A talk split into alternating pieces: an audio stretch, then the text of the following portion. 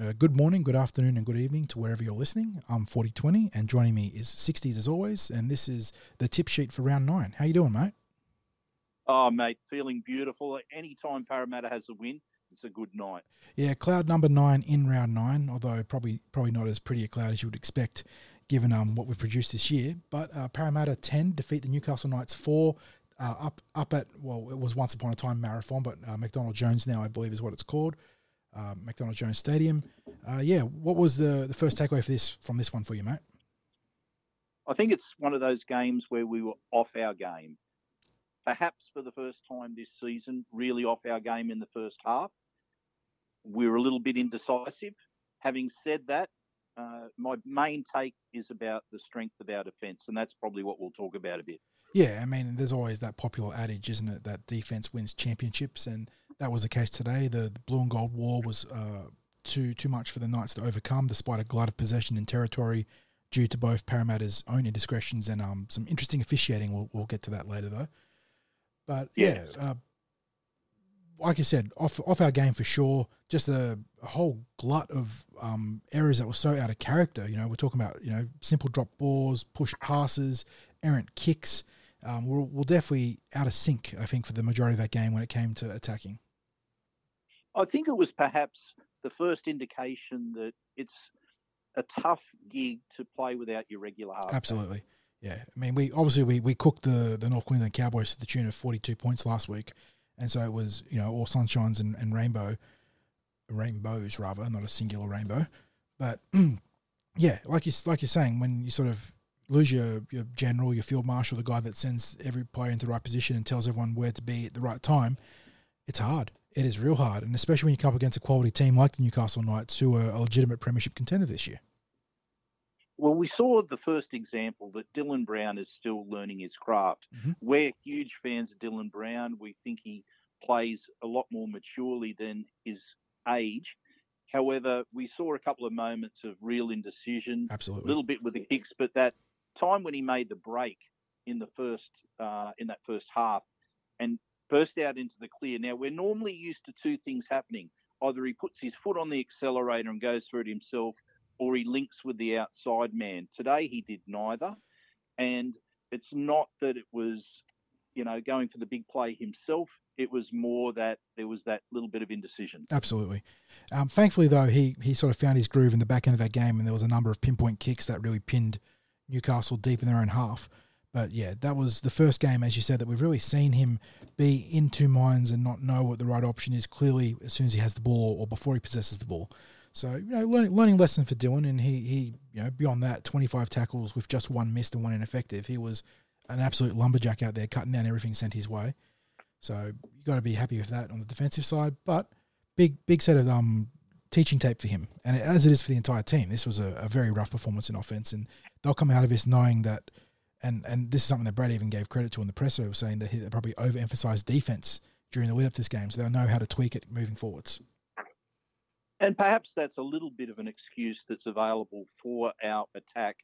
The fact that we didn't spend as much time on attack at training, and I was there at training, so I can verify that there was a lot more emphasis that was placed on mm-hmm. defense. Mm-hmm. And given the little bit of troubles that we've had, especially out on the edge around um, the Waqa Blake and Blake Ferguson, it's understandable that we were looking at tweaking our defence just a little bit more.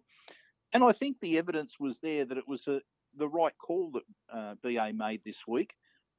Yeah, well, that say, was that was mind games, wasn't it? Because he knew that Newcastle knew to attack the right edge, so he, he threw the counter punch first with the the combination of Ferguson and Blake jamming in really aggressively. Like we're talking Waqa jamming in on the half at times.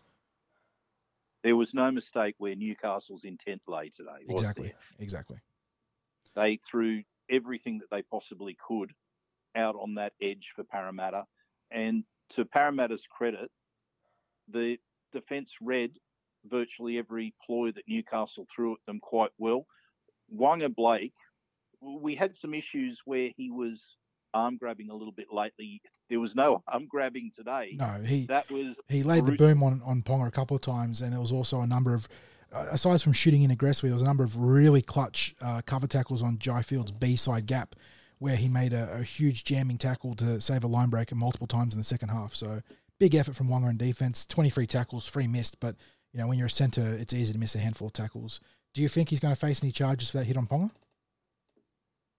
It's a tough call. It the, is the, tough the video. They never gave us the reverse video angle from the the left our left edge sideline to show where that right shoulder went, which is what the you know the important the money call is for that shot because the left arm left side of Waqa was fine.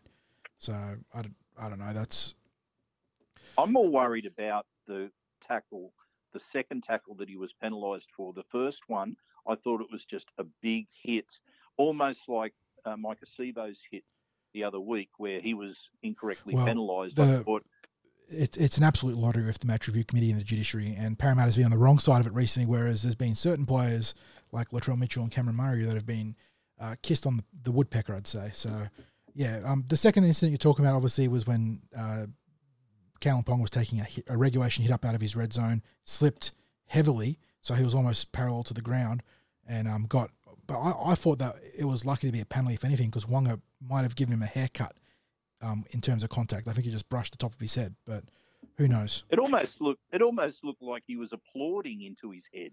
You know, when it when when the camera was giving you the slow motion, it was like his hands came together in a clapping motion on the top of his head. Swatting a fly, eh? Swatting a fly, indeed. Well, that can was. we just get?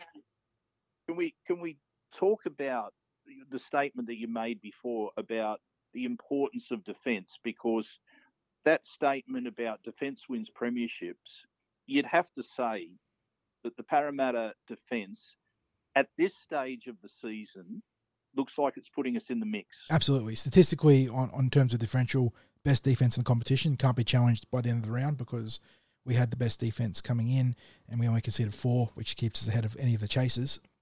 So, you know, in, in empirical numbers, absolutely killing it. Um, but it's more than the numbers; it's the effort. Today they just kept turning up. There was a number of offloads and, and loose balls from the Knights that were either intercepted or dived on by um, hustling defenders. Uh, you saw the interior defenders sliding outside again to cover up any line breaks. You saw multiple kicks chased down by big men.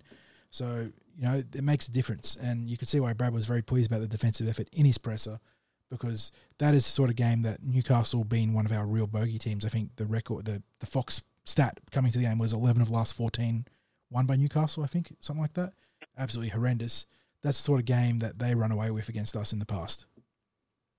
And when we had that start, and we're going to get into the some of the officiating calls in a minute, but when we had that start with the call went that ah. Lane oh. stepped in touch, and you could almost feel that in the past that Oh, New, New, Newcastle Newcastle score that set and just put the foot on the throat from there. Absolutely, I have, I have no doubts about that. Um, yeah, highly highly contentious call. I thought that the first replay showed there was a pretty obvious sliver of glass glass grass between the the boot and the sideline, but we got one quick look at it before the the game sort of resumed and they didn't talk about it again. And yeah, that that sort of set the trend for the officiating, didn't it? Yeah, let's talk about that a little bit. I'm going to run through a few things that I think were contentious. I want you to pick out a couple that you think are worth talking about. We have that kickoff call. We had the Sivo play the ball where the Newcastle Knights boot definitely made contact. That's right. There was hook, it was hooked into the ruck and he got pinged for it. That's exactly yes. The Mahoney no try, the offside ricochet from Mitchell Pearce down the left. That's right. Yeah, uh, the Knights they did it all game, but there was one there where they stepped off the mark probably about two or three meters. It might have been SAS one of the interchange forwards, but he literally he spun out of the completed tackle from Ryan Matterson, walked three meters off the mark, played the ball, and Matterson got uh, pinged for six again for being offside. Unreal. Yes, and then finally checking the obstruction as part of Parramatta's challenge on the ref's call, which which raises the, a, a, huge red flag um, about the referee's discretionary powers to influence the challenge, and even then given that he further enhanced the scope of the challenge that the Eels weren't trying to challenge, they're going back, I don't think Reed Mahoney did anything wrong. Dylan Brown ran into him, and there were two defenders either side of, of Dylan Brown that then had opportunity to play at him. He never impeded a defender. So that blew uh, my mind. Was it Dylan Brown or Gutho? Oh, sorry, Clinton Gutherson. Sorry, yeah, uh, Clinton Gutherson. Yeah, yeah. yeah. the the, yeah, the, defender, so, the defenders were never impeded, and you know, lo and behold, a penalty to give the Knights one last grandstand chance. So let's let's talk about that then, because that's a really important aspect to talk about the the refs challenge. Now we have had issues, uh, refs challenges in the past, where a different ruling has been made. There's been something else that's been picked up in the play. However, from the moment that Parramatta made the challenge, the referee immediately said today discretionary authority. check That's the- right. let's check the obstruction. Now, Parramatta were challenging the call Of a knock on. on the restart. So, what is that ref's discretion? Especially the when the referee- referee has the power to go no try, go upstairs, check for the offside, or sorry, the off- offside, the in um the obstruction. Correct. So, what is the point of the team challenge? Is that team's challenge, the captain's challenge, another opportunity for the referee to use the bunker? Because today, that's all that was. That was Exactly. the referee's opportunity to use the bunker, not not Parramatta's. I agree, hundred percent. And it was a really, really bad weekend for the bunker and officiating in general, um, going well beyond the scope of the Parramatta Newcastle game. We saw the uh, Canberra Raiders get hammered on a. I, I don't even know where to begin, but the uh, so, so I was about to say Sorensen, this the Simonsson uh, sin binning, which uh, was a huge uh, turning point in that game because the Melbourne Storm scored directly as a result of it, and Canberra were left with a man short in the bin. Um, yeah, and just going back, the the West Tigers uh, Rabbitohs game was another mess of officiating between the scuffles and uh, you know missed calls in there. So I don't know. I, I feel like the officiating is at an all time low. Um, I feel like the bunker is not doing what it's meant to do when it comes to a number of things, but we'll get onto that later. I, I, Yeah. don't, I don't know where to begin. Do we need a second ref back to help control the ruck? Do we need more touches with their eyes open to see forward passes and offsides? Um, you know, I don't know. I don't know. Well, let's dig into that when we come to uh, a little bit later in this podcast. Correct, correct, correct. Just, just finally, uh, talking about the match, the match review component, man of the match for you. Uh, I'm looking at Gutho and Nathan Brown on my short list. Yeah, I had, I had those two players in the right in the mix for best on field. The other two names I'll throw into the hat: uh, Reagan Campbell Gillard, who cracked the double ton again. Another huge effort from the big man, especially with Junior Paulo absent for unknown reasons in the second half. And the, the player that I'll probably put down for my best, um, the most influential playmaker on the field, and that was uh, little Reed Mahoney, who should have had a try to his name, kicked really astutely, set up Ryan Matterson for a gorgeous little wraparound um, piece from Junior Paulo, and was just you know hugely influential around the middle for us. Just on that call with Reed Mahoney, your your thoughts on it? I, I I don't understand how the Newcastle Knights can get advantage for a whole set from a, a late tackle on Kalyn Ponga, which was contentious as to whether it was a penalty in the first place. And then not only did Parramatta not get uh, the same call reciprocated for Dylan Brown in the second half, but on top of that, you have the that that no try where Marata Niukore makes a fantastic run, clearly gets to his feet and plays the ball before David Klemmer interferes with his feet and trips him over. So the the play the ball was legitimate. So it's now advantage. Parramatta that is advantage Parramatta. Reed Mahoney, you know, showing good vision, gets out of dummy half, realizing there's no markers and retreating defenders of Kalyn Ponga in the that little flood of retreating defenders as well, and scores what should have been an obvious try. I, I do not understand why that was given as a no try penalty, because Marata Niukore did did not use the ball to prop himself up off the ground, got the both feet, struck the ball off his foot, which is entitled to do, and is then impeded by David Klemmer. So it's at that point it is a penalty with advantage, and it should have been a try to Parramatta. I ask this: if that happened 50 metres upfield, and Reed Mahoney ran 10 metres and was tackled, so there wasn't a try-scoring movement, would it be a six again call for what happened? Uh, based on what we saw today for Parramatta, no, we we didn't get many six agains in some fairly obvious situations. So I think in an, But in, is that in a vacuum- more likely call? a, in a vacuum, you know, it- in a vacuum, it's six again, yes. Yes, but yes. because- So But the try scoring opportunity affords the advantage call, in my opinion, at least. back to the two players that I wanted to mention, Gutho and Nathan Brown. Gutho again came up with the big moments hmm as well as countless smaller moments throughout the game. To take that quick tap, to look up to see, here's a key moment, take the quick tap, set up the match winning try. You can't go past the captain being right up there in man of the match Absolutely not. calculation. Yeah, he was he was immense. He um he And- tended the goals really really efficiently. Um, he was really unlucky on on that um, one occasion where they nearly scored the match equaling try because he got uh, obstructed by the goalpost, funnily enough. But yeah, Guffer was huge. And Nathan Brown, relentless, absolutely mm. relentless today. You can't say too much more about a bloke who is making the number of carries that he did today and constantly putting Newcastle on the back foot. You'd... There's no big play where he's breaking the line or surging out into the open.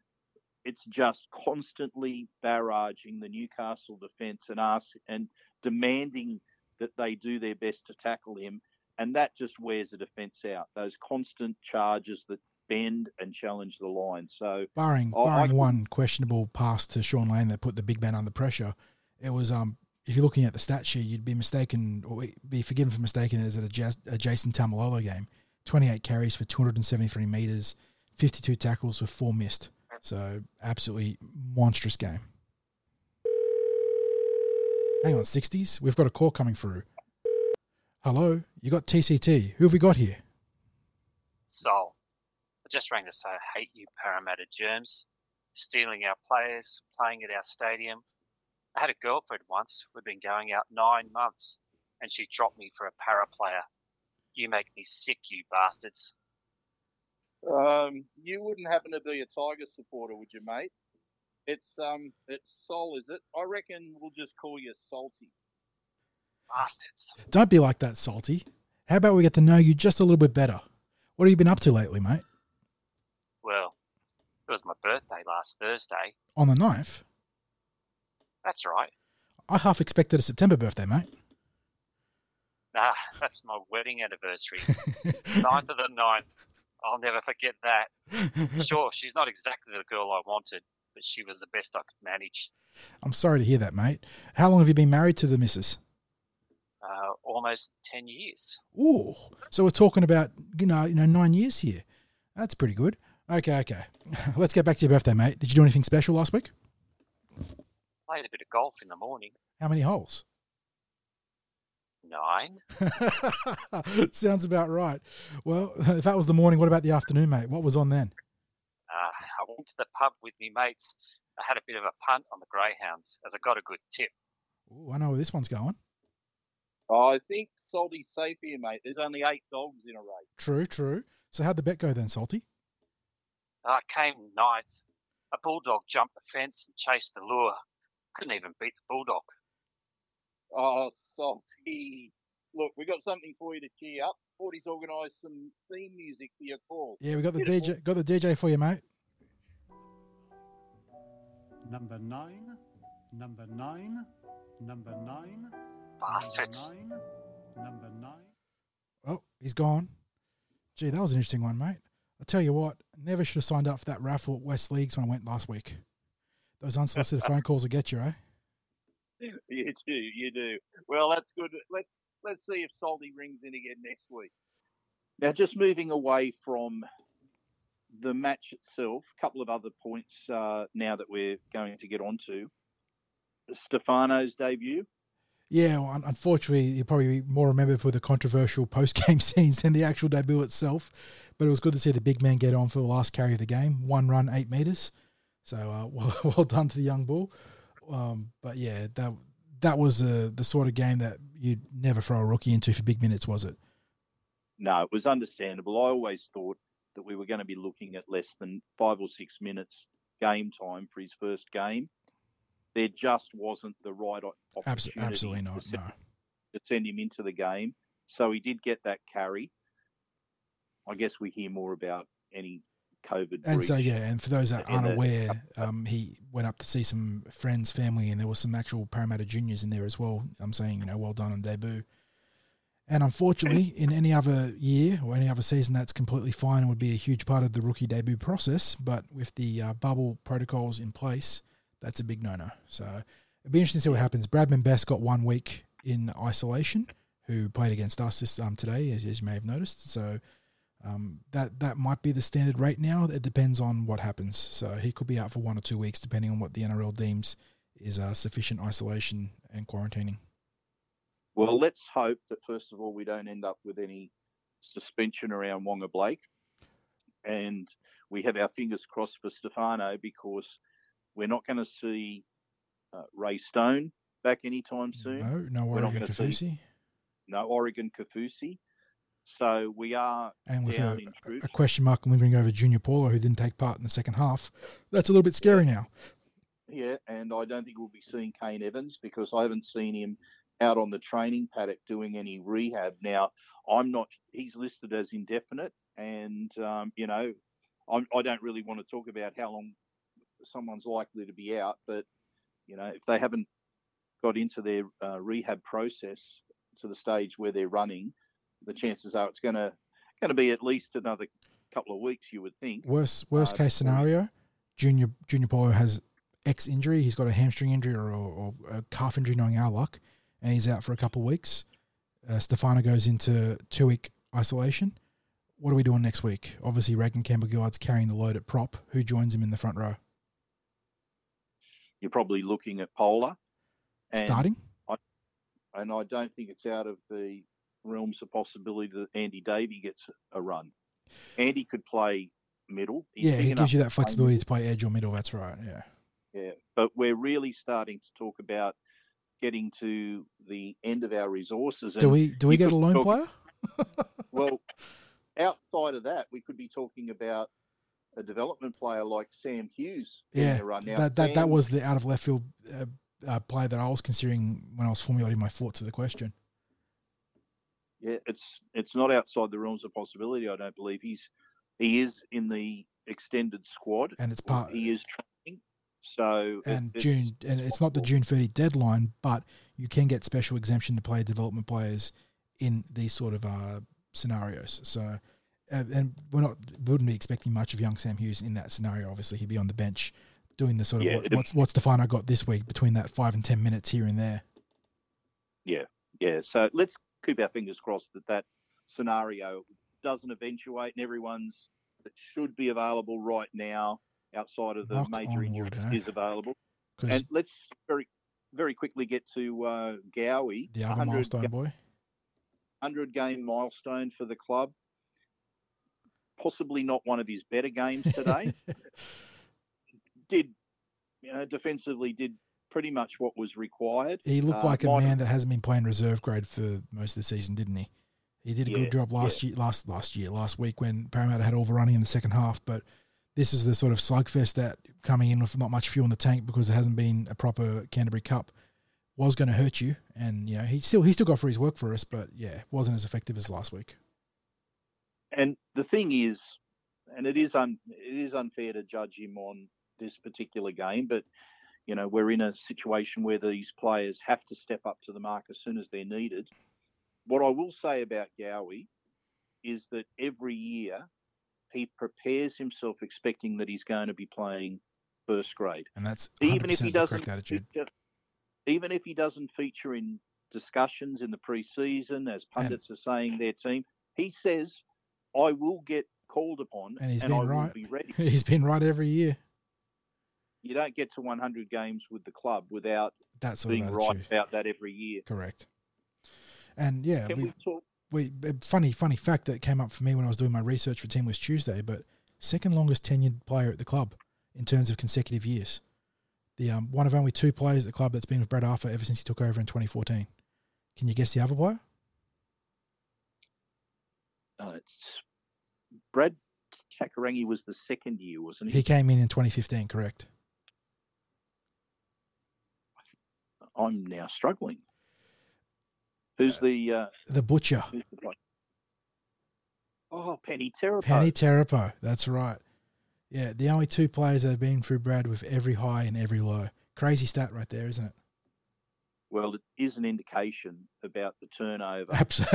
If that isn't, I don't know what is because that is absolutely crazy, isn't it? That the only two players from the 2014 squad left. I mean, technically Daniel Alvaro was in reserve grade during that season, but he wasn't part of the first grade squad. So the only two NRL tenured players. it is really about reshaping the club and especially the forwards. You'd have to say. Yeah. And uh, semantically, Junior Paulo at the club during that period, but he left um, for Canberra. So, yeah, in terms of consecutive tenure, Peni Terepo and David Gower. There you go. All right. We've well, just we've just been talking about the players who can't get a run or the players that might be called upon, I should say.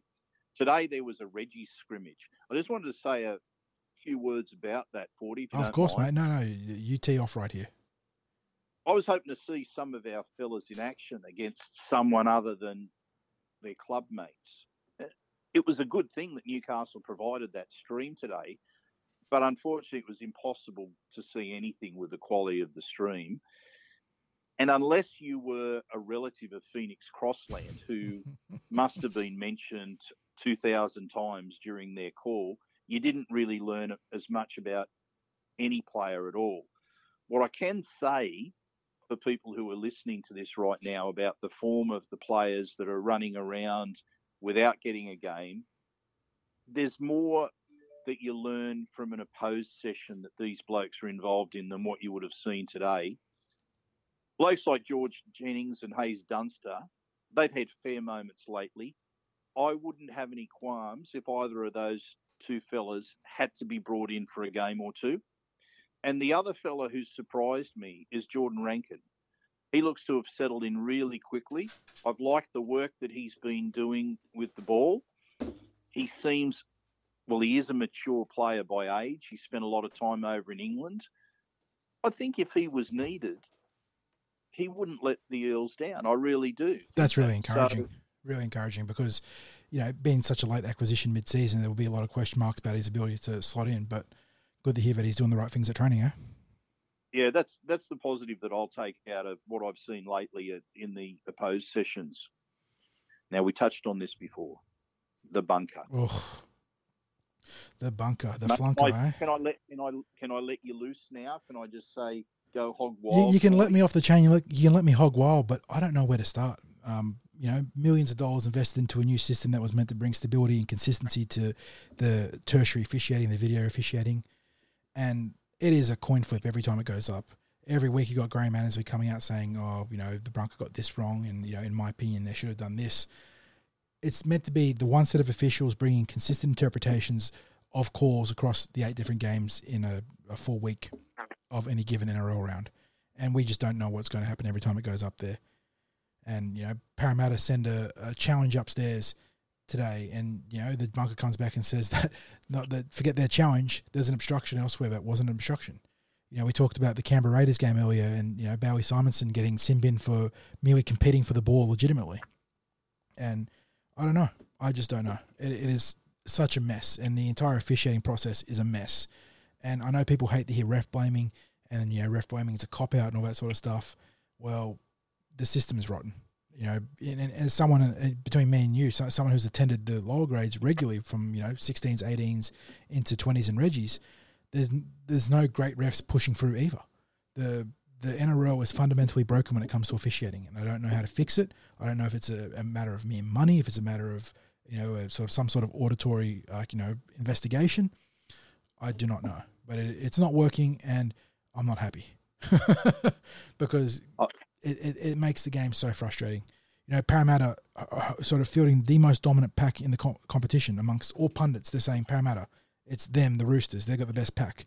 Consistently outrunning teams, out tackle breaking teams, out offloading teams, having complete ascendancy in the middle. Do you know what the set restart count was today? Seven. I hate seven set restarts to Newcastle, three to Parramatta and you know that's indicative of the entire season for us. We've been a dominant forward pack that isn't getting the seven, the seven, seven again, the seven, six again course, and I don't know. It, once upon a time, we are told that only the good teams can get those sort of calls, and here we are as the best team in the competition. We still can't buy a call like that. Well, I looked at last week's game where we were obviously dominant beyond belief. When did we get our first penalty last week? It was well into the second stanza that was shades of the uh, there was a game against St George in 2017, and also the same year when we beat the Broncos 54 to 28 or something like that, where we lost the penalty count 10-2. I mean, Parramatta have been on the, the weird side of some lopsided penalty counts and six again calls. I've got some thoughts on this. I don't want to get into referee bashing because it is a tough job, and the referees' jobs have been made tougher by rule changes. Absolutely, the the lack of the lack of consistency from the directive above is a huge part of it too. There's you know either there's monthly crackdowns that are mandated, or like you said, there's you know this season's been under a, a weird flow because we've had multiple rule changes across the course of a already impacted season. The referees, I've seen them in action training because they come during the pre-season to training of different clubs. They're available to referee opposed sessions for clubs all through the pre-season. They might even do it during the season proper. I haven't seen them at. Parramatta I do. I do believe that the Daily Telly has referenced uh, the Roosters doing such a thing at, at points. I, I don't know if it was Yeah. recently, but in the past they have. Yeah, they have. They have at Parramatta in the past during the season proper. However, I'm. I'm. What I'm not sure about is right now with the with the COVID restrictions. Correct. The, Now, bu- the that- bubble that- and whatnot. Yeah. Now that would seem crazy, seeing as though they'd be out there in a the actual game, interacting with so- players, correct? But you never know. Yeah, so so uh, you'd think of you'd think they must be able to come into the bubble, but who knows? We we don't get updated on those sorts of aspects of rules. But having seen the preparation that they put in, they are in physically prime condition. You couldn't have referees fitter than what they are. There is no question about their dedication. There is no question about their fitness. The what frustrates me is that I think there's times that the sideline officials let them down a bit. I think there's times when obviously the bunker lets them down a bit. And the problem that happens with the bunker, from my perspective, is that the bunker is called on for times when it's not needed. I'd hate to see a, a situation where we didn't have the video referee because if we didn't have the video referee, I think we'd have an absolute mess when it comes to some of the tries and no tries. Oh, ab- absolutely, absolutely. It has become an integral part of the game. You need the video ref. Yeah. You see so many times that decisions are overturned uh, either way, one way or another. And for all of our, our outcry about some of the tries that we're not happy with, again, I'd hate to see what we'd end up with if we didn't have a video referee with especially with those some of the spectacular wingers tries that you see. Mhm.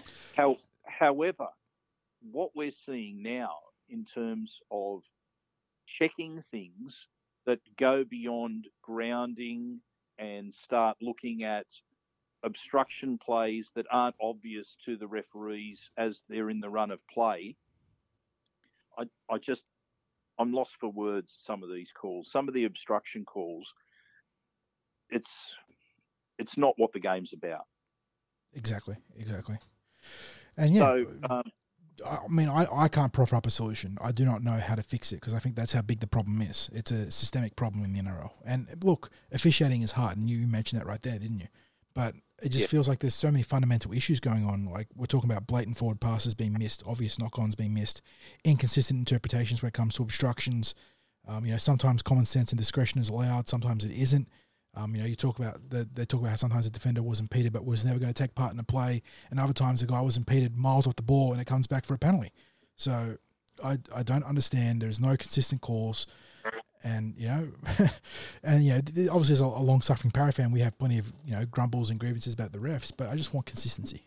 I feel like you get Yeah, and- consistency, you, you, you at least your product is at a good quality.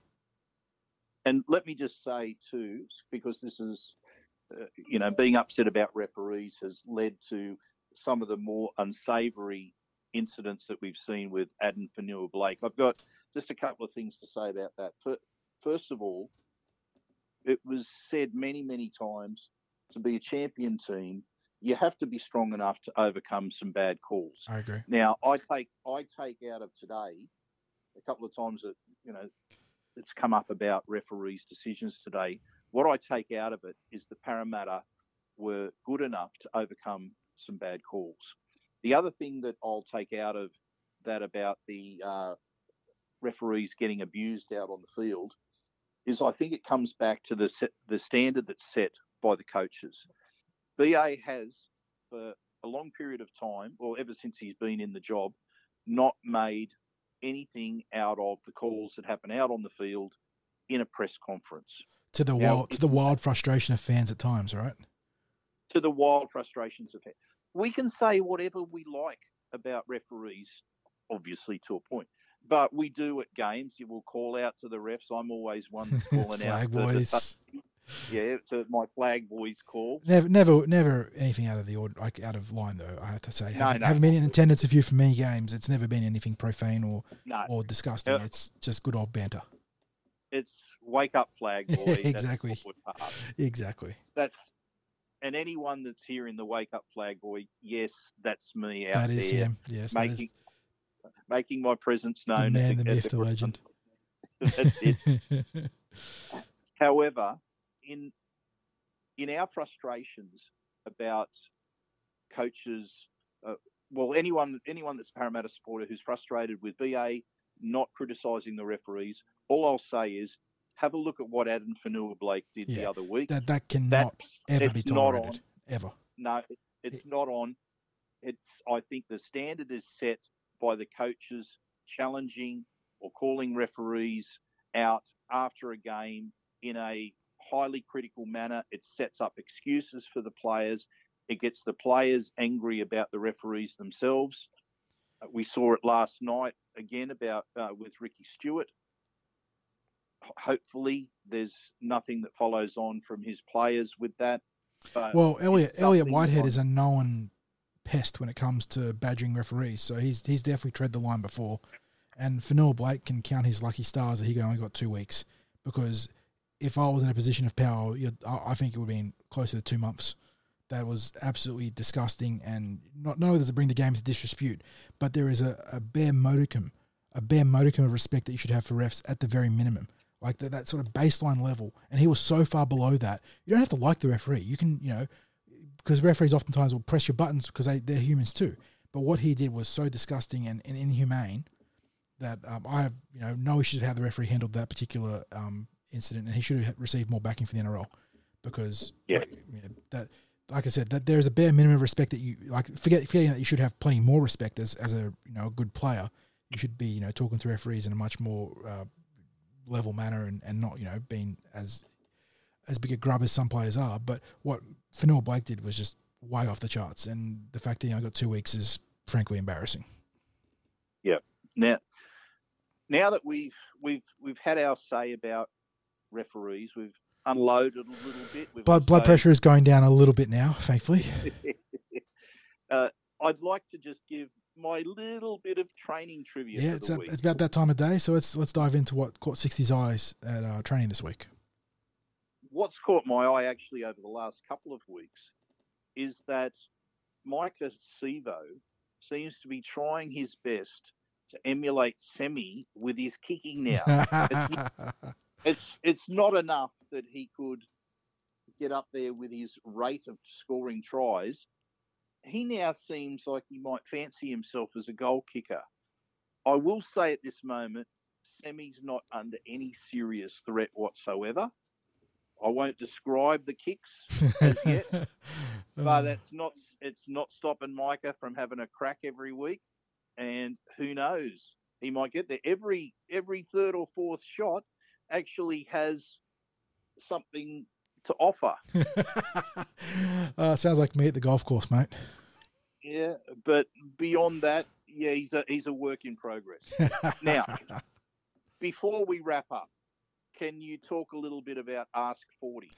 Yeah, so um, well, moving forwards, we'll have an Ask 40 segment for every podcast. So just at Eels TCT with the hashtag Ask40 and hit us up with um, both myself and Sixties of whatever footy questions you got. So um, yeah, don't be afraid. Yeah, um, send us in. You know, whether it's from the last week's game, upcoming games, or season in general. Let us know what you're thinking, what you want to know. Mate, that sounds like a terrific idea. I'm looking forward to some of the questions that are coming in. I don't know I'm if sure I am. Well, I reckon if there's anyone who can answer a footy question, it's going to be 40-20. It's uh, it's been a fantastic uh, chat after a win today, mate. Um, any anything you want to add in our wrap up? I think that that's close to it, isn't it? Sort of going to have an interesting Tingless Tuesday, pending the fitness of uh, of Junior Paulo. I mean, Brad Arthur was talking about the return of Mitchell Moses soon, saying he's moving pretty freely. So then that whole uh, reshuffle based around what happens there with Mitch and, and Jai Field and the bench. I don't know. Lo- Lots of fun speculation to be had. We've only got two days to wait though, so yeah, we'll catch everyone on TLT on TCT, which is a nice little mouthful. And yeah, in the meantime, hit us up on Twitter. Make sure you you read and comment all our articles. And I hope everyone has a, a good week. Cheers, 40. I look forward to all of your posts that are coming up over the next couple of days. Cheers, mate. Keep well. See you, mate.